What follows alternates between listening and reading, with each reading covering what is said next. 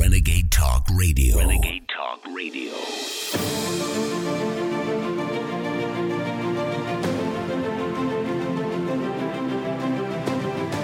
Welcome to the Terrorist Therapist Show on Renegade Talk Radio with your host, Dr. Carol. Though you may not realize that the ongoing threat of terrorism is affecting your life and that of your loved ones.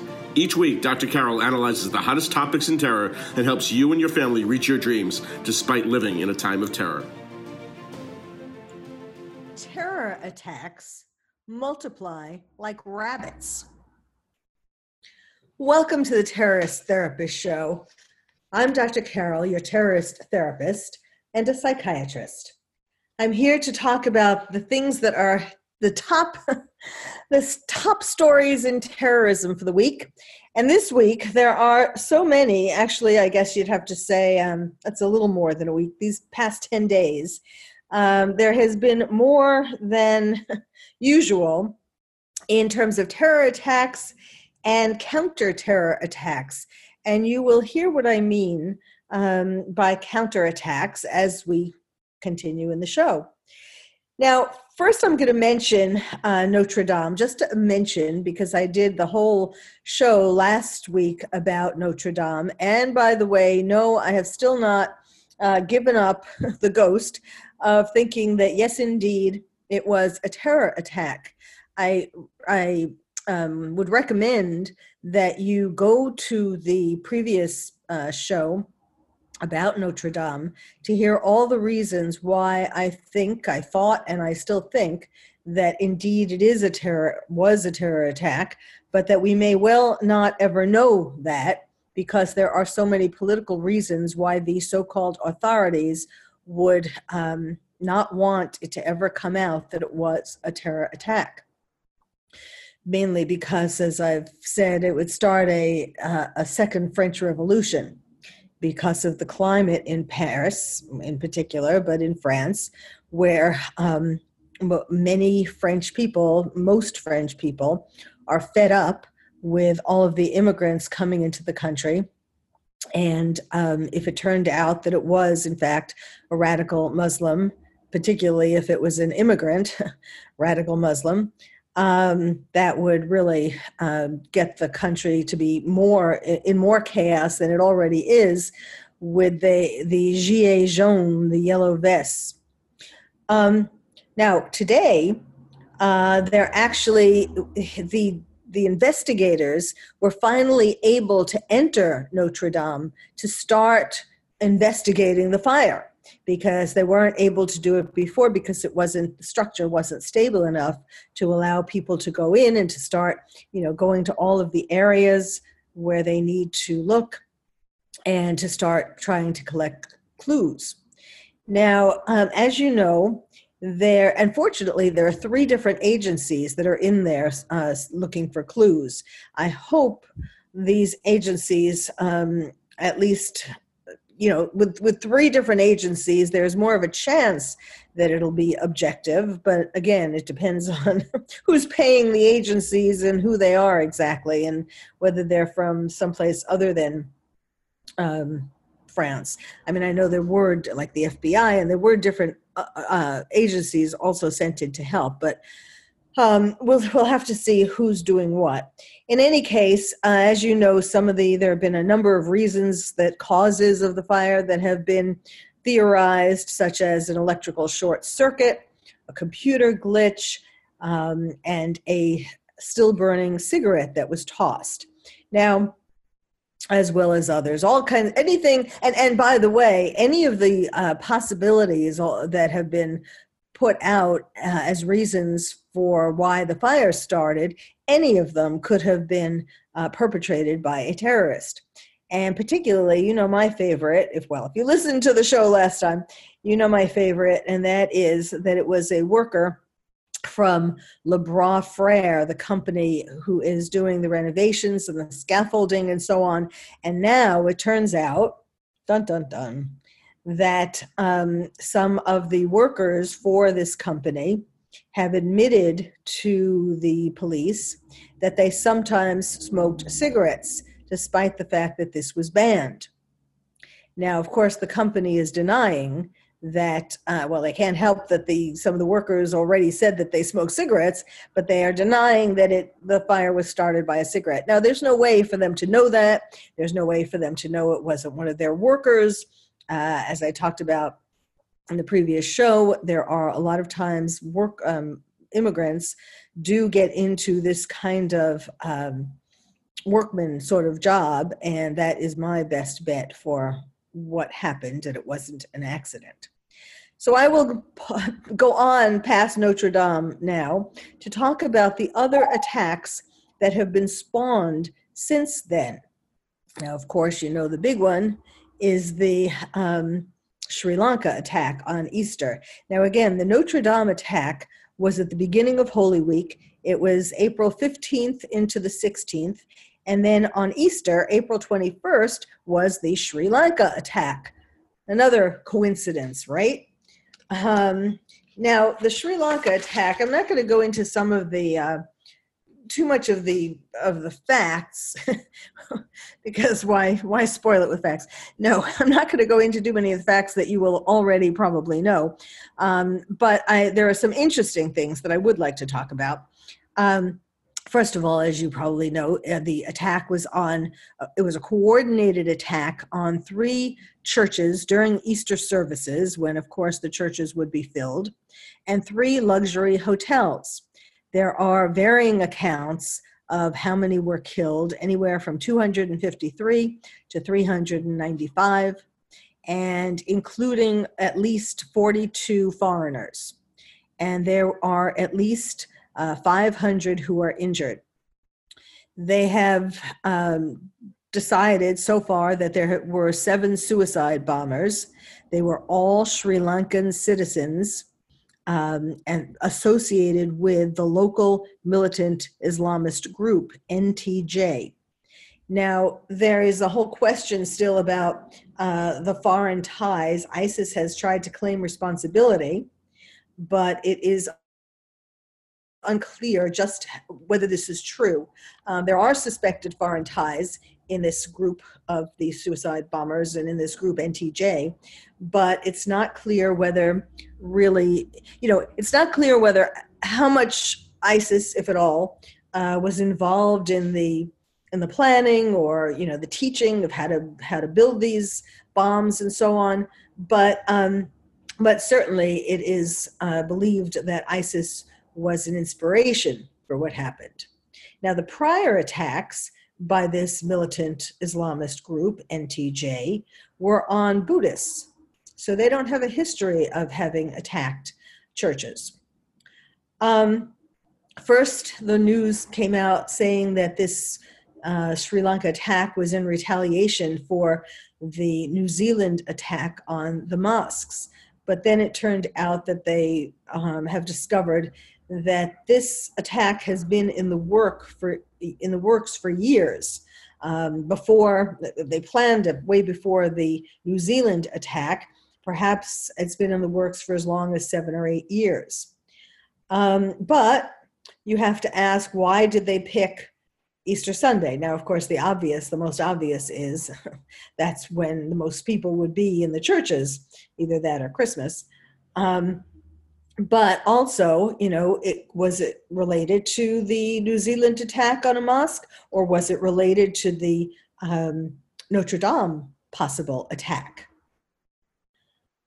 Uh, also, of course, you know, ISIS likes to pick uh, particular significant dates, and um, you know, so Easter would be that, just like the just like the Notre Dame uh, incident, fire, let's call it. I'll, I'll, I'll try not to say attack, although that, you know, I, as you know, I still uh, think of that that way.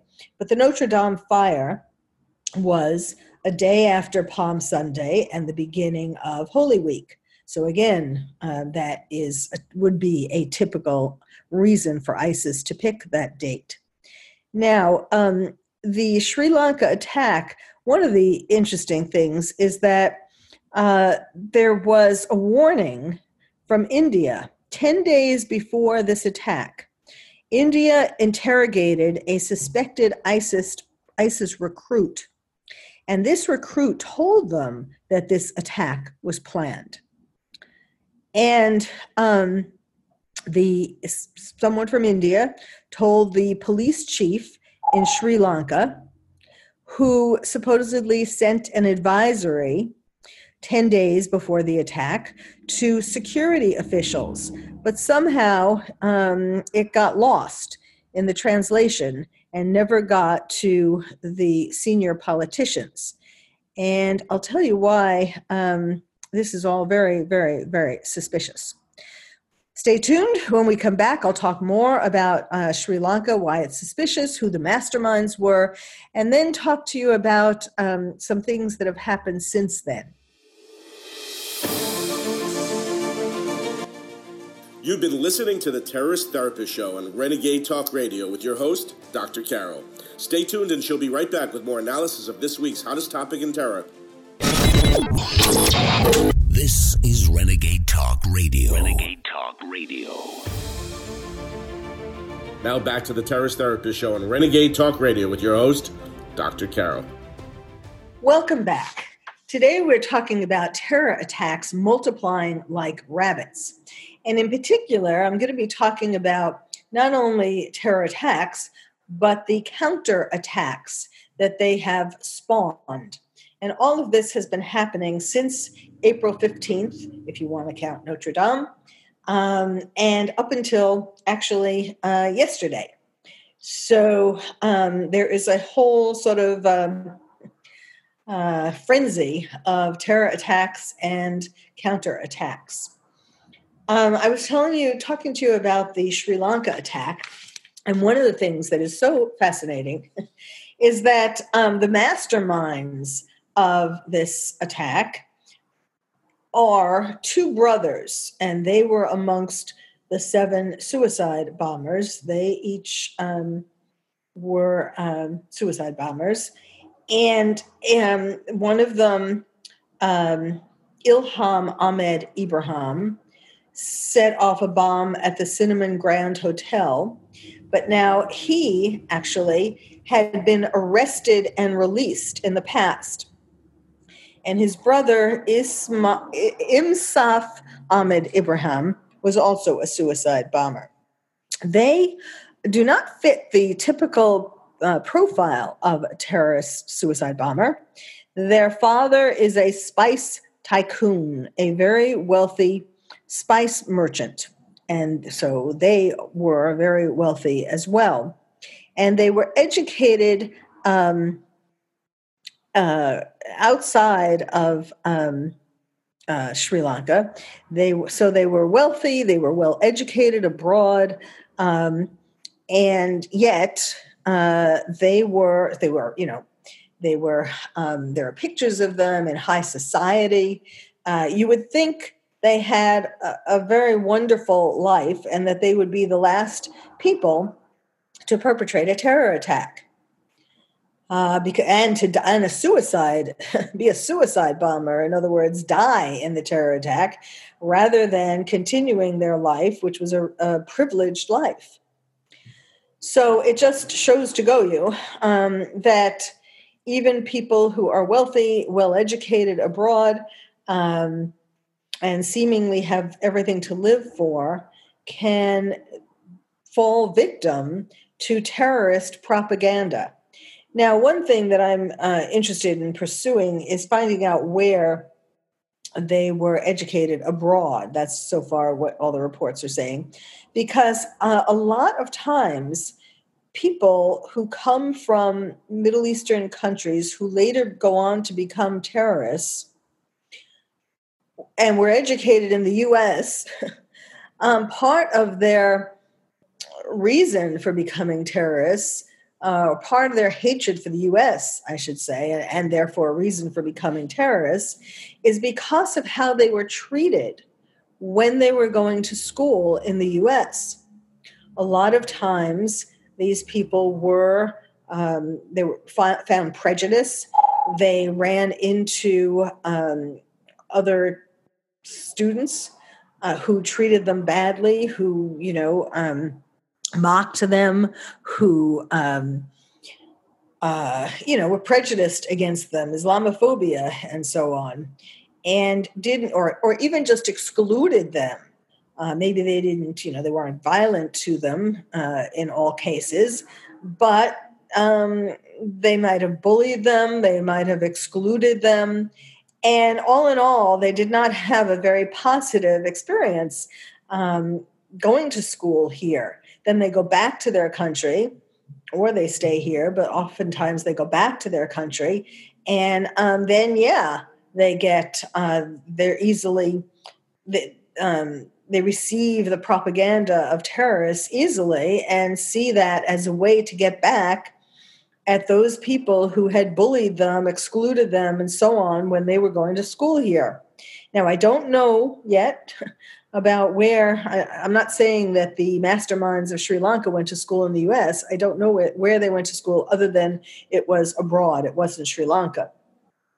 But um, you know that that is not something to take lightly. Um, it is something that should tell uh, American students, and not just students, but you know, tell us as Americans. And I know this is listened not just by Americans, but tell Americans um, to treat foreigners, all foreigners, um, better. And um, because they're, you know, not just because there can be consequences later on, they become terrorists, but just in general because it's the right thing to do. So um, now the father, Mohammed Yusuf Ibrahim, is being held in jail on aiding and abetting and possibly conspiracy to um, to commit a terrorist act. Also, the rest of the Ibrahim family are being held in jail, plus over 70 suspects um, who are all Muslim. There are four women there, and most of these suspects are friends or family of the Ibrahims. Um, and it turned out that the brothers were building, they had a, a factory in which they were building these bombs and um, no one no one suspected them. And you know of course like uh, the one brother who was arrested and released um, clearly his wealth and, and position uh, played a role in their releasing him. It's not clear what they had arrested him for but but surely his status helped to get him released.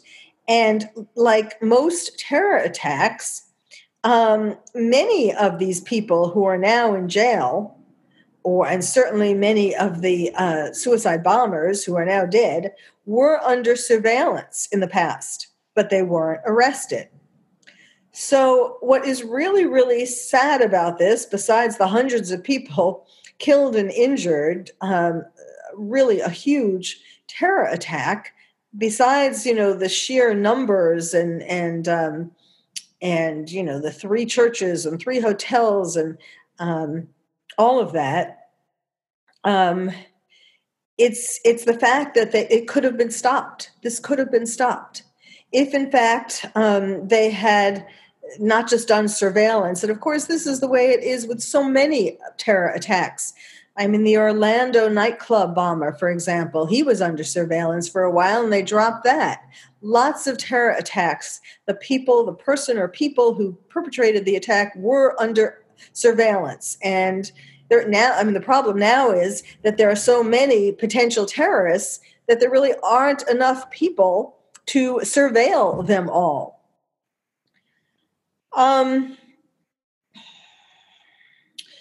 and so uh, there's you know this this whole issue of why the message didn't get transmitted to the people um, on the top the senior politicians who could have made you know made changes um, to you know put the country on lockdown um, uh, you know um, arrested the people who were under surveillance.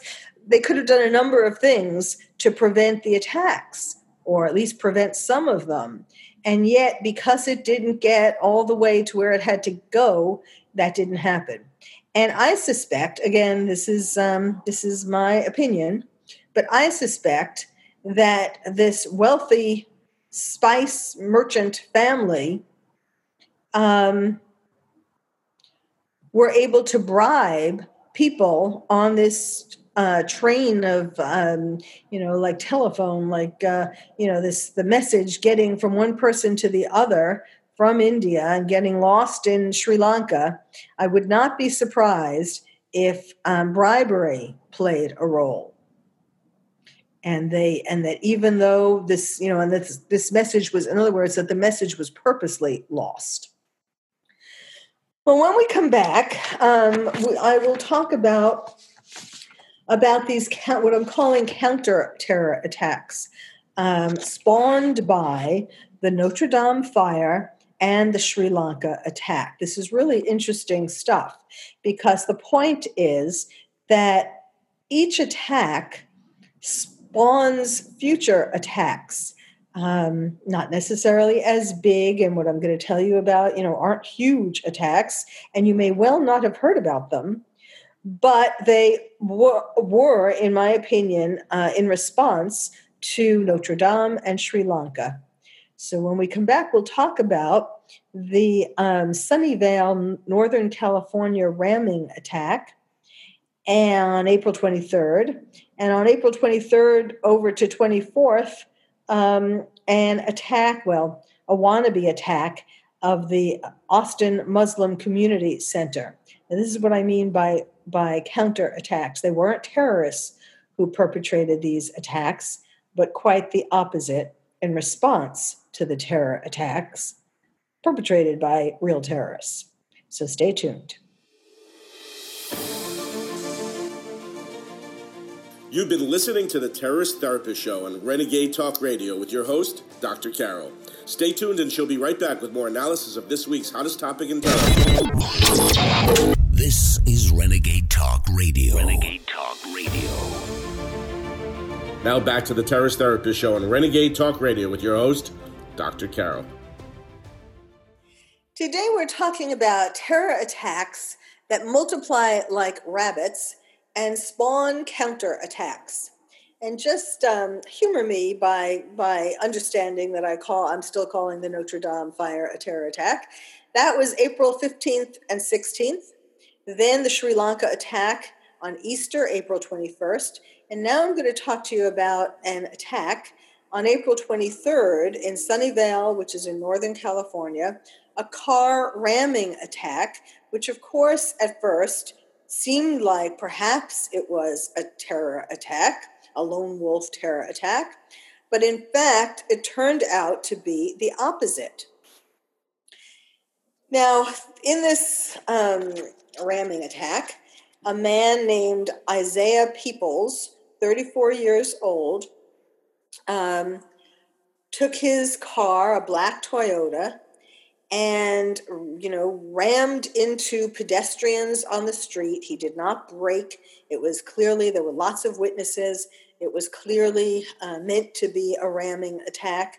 He meant to run over these pedestrians um, he injured eight people and then he crashed his car or his car crashed into a tree it's unclear whether he did that on purpose or not Probably not, because he probably would have gone on to try to hit more people, but um, his car ended up in a tree. And um, he injured eight people. Um, he he actually was in the army, and he was he was in the Iraq War. Um, he was in the uh, Army from at least part of the time was 2005 to 2006. Um, during those years, he was in Afghanistan. He was also in Iraq. Um, he described what he did as, quote, he wrote this in, on social media, quote, brainstormed and planned details of the daily missions and with the commander, the daily missions with the commander. So he was obviously trained in um, committing in brainstorming and planning attacks of missions. So he, you know, was able to plan, although it doesn't really seem like he spent a lot of time in planning it. That's the thing with ramming attacks. You can kind of have an impulse and then do it. Now, um, there are two things that are really sad and fascinating about Isaiah Peoples. One, that he apparently had PTSD from his time in the war, the Iraq War. And two, that he um, had, was raised quite uh, religious. Now, I'll start with that, his being his childhood, because um, his he was the son of a Christian pastor to start with, and um, I'll tell you some more things about why this seems to have been a counterattack to the Sri Lanka attack. In other words, um, and he had mental illness. And so, in other words, this Sri Lanka attack of churches on Easter Sunday um, threw him off kilter, threw his mental illness, presumably PTSD, off kilter, and perhaps got him to stop taking his meds or whatever, uh, uh, activated his symptoms, activated his psychosis, and um, caused him to retaliate in this way. Um, yes, does it not make sense in a way that he that he ran over pedestrians? These weren't terrorists who he ran over, but it was you know he. I mean, much of what we know about him and his mental illness, his PTSD, does not make sense. But but the point is that he was angry that Christians were attacked, and this is what he did. This is what his perhaps voices. This is what his illness told him to do. He wanted to retaliate in some way. So um, that um, his brother uh, said describes him describes Isaiah as a kind-hearted Christian churchgoer. Uh, as I said, this the son of a Christian pastor. They were raised very religiously.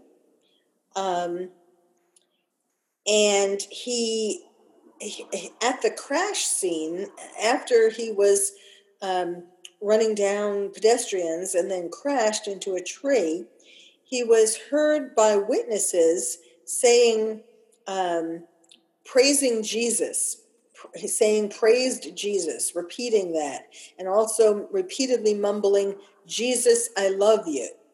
He also praised Elijah you know, this is kind of the counter counterattack to Allahu Akbar. Um, he was very active. I mean, to this day, well, to the day that he uh, got arrested after he rammed the pedestrians, he was active in his church. I'll tell you some other things about him. First of all, after the crash, he didn't try to run away. He laid face down, waiting for the cops to arrest him. Um, sometimes before this, sometimes his family would hear him say um, in these bouts of psychosis um, religious kinds of things like uh, just saying out to the world, out maybe to, to himself, to the voices he might have been hearing. He would say, I rebuke you, Satan. Satan, get out of here. Um, sometimes he felt like the government was bugging his house that's actually a typical sign of uh, schizophrenia. So I, I, his diagnosis has not been clearly reported, but um, mostly PTSD has been reported. He was also um, in his mother's house. He was also seen to be rocking in a corner. Um, and then when she asked him about it, she he would deny that anything was wrong. He's been in the uh, ha- hospital different his brother has given different reports or the reporters have written different things. Uh, he's been in the hospital from months to a year. His brother said that in, in a lot of ways though he's normal like and it's just these bouts that would come about. Presumably um, i mean his brother did talk about when he would lapse in his medication he would have these bouts of, of mental of, well, his brother said bouts of ptsd um, but otherwise, he liked movies, he liked exercise, he liked hanging out with friends and family.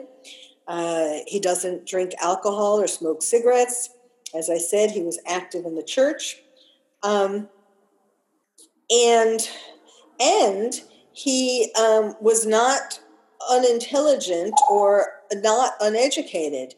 Um, he actually he went to college and he got a BA in accounting from uh, UC Sacramento, and he has worked and he was actually working um, up until this ramming attack.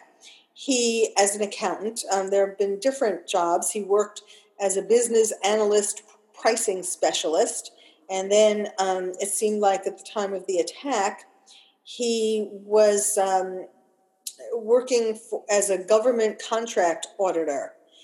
And um, he told his mother that day, right before he went out to commit this ramming attack, he told his mother, he seemed upset. And his mother said um, that he seemed like troubled, like he was about to have another episode.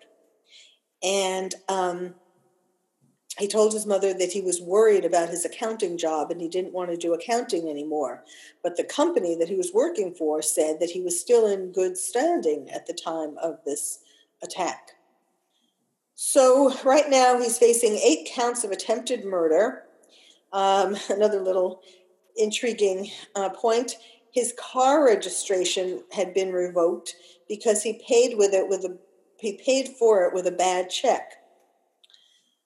So, you know, a puzzlement, but um, but clearly, um, in my opinion, and I know you might be thinking I have uh, all these conspiracy theories, but sometimes conspiracy theories are actually conspiracies. But um, and of course, all of these things are terribly tragic and sad. Uh, I, as a psychiatrist, however, and the terrorist therapist, like to try to get to the bottom of it and try to understand what made people do what they did.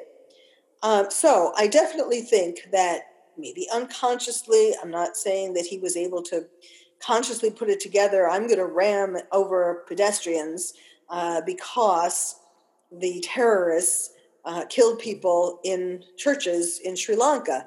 I don't know that the, he was thinking of that consciously, but certainly in his uh, disturbed mind, uh, I do think that he um, that that was at least an unconscious reaction to it.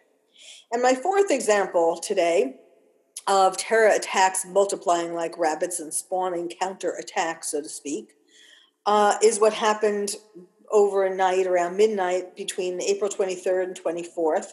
And that is a man who uh, whose identity has not yet been found um, as of this time. He, a man, tried to light uh, tried to commit arson on the Austin Muslim Community Center. He is seen on security video. You can find it on the internet. Uh, he, uh, hopefully, somebody will see that and be able to recognize him. He went about this by pouring gas on the Muslim Community Center and lighting a paper and throwing the paper at the building. And even though he was there for 20 or 30 minutes, he didn't wasn't able this was not a very effective attempt. And he didn't set the building on fire or set anything on fire. Um, but in the morning there was a gas odor and so they called the fire department and that's how they found all of this. They found him you know saw the picture they looked on the security cameras and that's how they found you know the picture of the man and so on so again, um, let's just say Notre Dame being attacked, Sri Lanka being attacked, both of those by terrorists again. Um,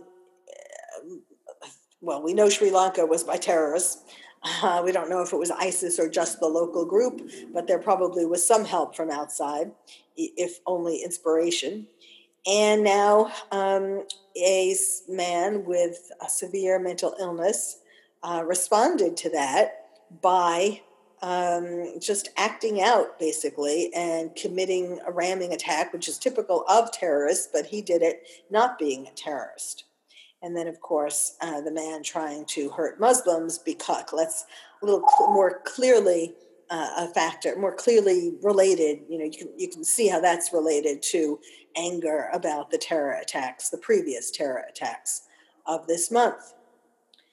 So, bottom line, it's not just, you know, when one terror attack happens, that's not the end of it. There are more people who are likely to be inspired in a very twisted way and to hurt even more people than are killed and injured in the original attack. Thank you for listening to the Terrorist Therapist Show. I'm Dr. Carol, your terrorist therapist.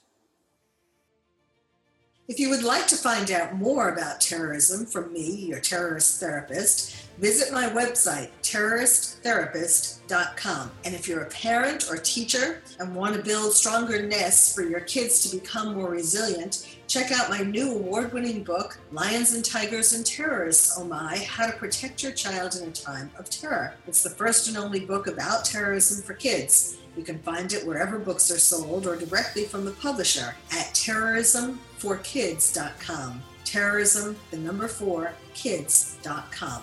I'm Dr. Carol, your terrorist therapist. Thank you for listening to the Terrorist Therapist Show on Renegade Talk Radio with your host, Dr. Carol. We hope listening to the show has made you feel calmer, more resilient, and more able to reach your dreams despite living in a time of terror. You can also check out past shows on Renegade Talk archives for more insights.